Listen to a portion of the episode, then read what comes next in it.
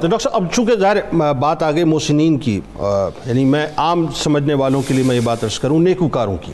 تو نیکوکاروں کا جو مقام اور مرتبہ قرآن اور حدیث کی روشنی میں بیان کیا گیا ہے میں چاہتا ہوں ذرا وہ بیان کیجئے کہ وہ مقام اور مرتبہ جس کی رفتیں جس کی بلندیوں کو ایک مسلمان سوچتا ہے لیکن وہی بات ہے بیان کر کے بتا دیا کہ ایسا ہو سکتا ہے اگر تم چاہو تو فرمائیے بسم اللہ الرحمن الرحیم جنید صاحب بہت شکریہ قرآن مجید کی بڑی بنیادی اصطلاح ہے جس پہ آج ہم کلام کر رہے ہیں قرآن مجید نے جب اخلاقیات کی تعلیم دی بنیادی ویلیوز کی تعلیم دی تو جنید صاحب تین ایسی اصطلاحات ہیں جن میں قرآن مجید کی ساری تعلیمات کو کوڈیفائی کر کے بیان کیا جا سکتا اچھا ہے صبر تقوی اور احسان واہ یہ وہ تین اوصاف ہیں اہل ایمان کے جن کے ساتھ اللہ کی معیت کا وعدہ ہے ہوں ان اللہ ماسوابرین واہ ان اللہ مع المتقین آہا! ان اللہ علام المحسنین کیا کیا- جیسے جو کیا آج کیا- کا ٹائٹل سبحان بھی اللہ ہے۔ یعنی یہ وہ اوصاف ہے بندہ مومن کے جن کا ثمر کامیابی یا جنت ہی نہیں بلکہ خود ذات حق ہے کتنی معراج ہے ان اوصاف کی سبحان اللہ تو یہ وہ ٹرمز ہیں جن کے اندر قرآن مجید کی تعلیمات اپنی تفصیل اور ثمرات کے ساتھ جمع ہیں اللہ یہ بڑی بنیادی بات اللہ ہے دوسری بات یہ ہے کہ قرآن مجید کی کسی بھی اصلاح کا ترجمہ قرآن مجید کی اصطلاح ہی بنتی ہے کیونکہ جب آپ اس کو دوسرے زبان میں لے کے آتے ہیں تو اس اصطلاح کے معنی کے کئی ایسے پہلو اور کئی ایسے شیڈز ہیں جو اوجل ہو جاتے ہیں اچھا جو پیش نظر نہیں رہتے وہ کیا مثلا جب ہم احسان کا ترجمہ یا محسنین کا ترجمہ صرف نیکوکار کریں گے تو محسنین کی بہت سی جہتیں پیچھے رہ جائیں گی اچھا کیونکہ ہر نیک کام کرنے والا نیکوکار ہے ٹھیک ہے ٹھیک ہے تو آپ کو قرآن مجید کے پرسپیکٹو میں سمجھنا ہوگا بتائیے کہ احسان فی الاصل قرآن مجید کس چیز کو کہہ رہا ہے ٹھیک ہے بتائیے اچھا جب آپ اس اینگل پہ آ کے دیکھتے ہیں تو ہم دیکھتے ہیں کہ بندہ مومن کی پوری زندگی کا احاطہ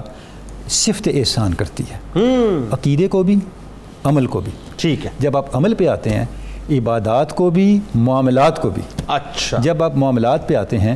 ذاتی معاملات پبلک کے ساتھ انٹریکشن آپ کی خانگی زندگی ٹھیک ہے آپ کی اخلاقیات مورالٹی بیہیویئر یہ سارا احسان کے اندر آتا چلا جاتا ہے بالکل ٹھیک ہے آپ دیکھیں احسان کی جب اعتقادی سطح پہ آپ دیکھتے ہیں اگر آپ حدیث جبریل کو دیکھیں تو آپ کا ایک بٹے تین حصہ دین احسان ہے ہوں جب جبریل امین نے ایمان احسان اسلام کی اسلام وضاحت کی بات، فرمائی ٹھیک ہے۔ تو بعد میں آپ نے پوچھا جو چلے گئے تو آپ نے صحابہ کرام سے پوچھا آپ کو پتہ ہے یہ کون تھے صحابہ نے عرض کی یا رسول اللہ اور اس کے رسول بہتر جانتے ٹھیک ہیں ہے۔ آپ نے فرمایا یہ جبریل امین تھے جو تم لوگوں کو تمہارا دین سکھانے آئے سکھانے آئے تھے آئے ہائے تھے۔ ہائے تین چیزوں کو آپ نے دین فرمایا آہا ایمان اسلام اور احسان کو واہ۔ اس کا مطلب یہ ہوا کہ آپ کا ون تھرڈ دین احسان ہے ہوں یہیں سے احسان کی اہمیت کا آغاز ہو جاتا ہے واہ۔ اور وہاں جو ڈیفائن کیا گیا جس پہ آگے چل کے ہم بات بھی کریں گے اس کا تعلق براہ راست آپ کی باطنی اور اعتقادی جہت کے ساتھ ہے سبحان اللہ اس کو وہ کور کرتا ہے سبحان اللہ اچھا اس کے بعد جنید صاحب جب آپ آگے آتے ہیں معاملات کے اندر آتے ہیں تو آپ دیکھیں کہ کوئی زندگی کا معاملہ ایسا نہیں ہے قرآن مجید نے جس کو احسان کے ساتھ لنک کر کے بیان نہ کیا واہ ہو۔ بتائیے ذرا اچھا اب جب آپ سوشل انٹریکشن ہے سب سے زیادہ میرے حسن سلوک کے مستحق میرے والدین ہیں بالکل ٹھیک ہے قرآن مجید نے پانچ مقامات پہ فرمایا بالکل بل والدین احسان پانچ بالکل مقامات پہ ٹھیک کسی اور کے ساتھ احسان کی اتنی کثرت کو نہیں بیان کیا بالکل ٹھیک ہے اچھا اب آپ دیکھیں فرمایا بل والدین احسانہ ٹھیک ہے۔ وقول للناس حسنا واقیم الصلاوات و زکا آہا ہاں یعنی پہلے یہ فرمایا والدین کے ساتھ اقربا کے ساتھ یتما کے ساتھ یتیموں کے احسان ساتھ کرو، اس سے احسان سلوک کریں کرو۔ حتیٰ کہ ایک بات بھی احسان سے کریں پھر عبادات کا ذکر کریں آہا ہاں ہاں یعنی اگر کسی شخص کا رویہ ہی احسان پر مبنی نہیں ہے قرآن مجید کی اور آپ صلی اللہ علیہ وسلم کی تعلیمات کا مظہر نہیں ہے تو عبادات سوائے مشقت کے کچھ ڈیلیور آپ یعنی کو نہیں وہ کرتے ڈور اوپنر ہے یوں کہہ لیجئے چابی وہ ہے اب چابی لگے گی تو ڈور کھلے گا۔ ہاں۔ چابی کے بغیر آپ یہ کہیں کہ وہ آپ کی زمین کو ہموار کرتا ہے اس کے بغیر آپ کاشت نہیں کر سکتے واہ واہ